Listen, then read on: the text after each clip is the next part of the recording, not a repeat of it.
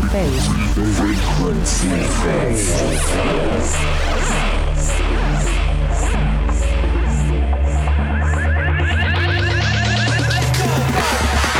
To most mystics or most uh, meditators, anyway, unconsciousness is the things that is the thing that most people are in when they walk around during the day. They're unconscious. They're not conscious of what's really going on. They're not conscious of what's underneath the surface.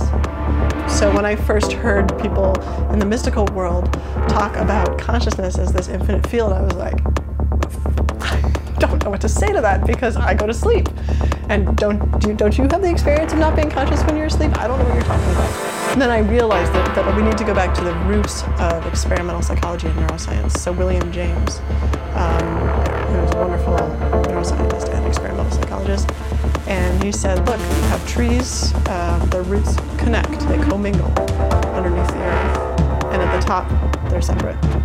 And so our, our conscious experiences of being separate and our unconscious, he calls it he's an experimental psychologist, uh, is of being uh, connected.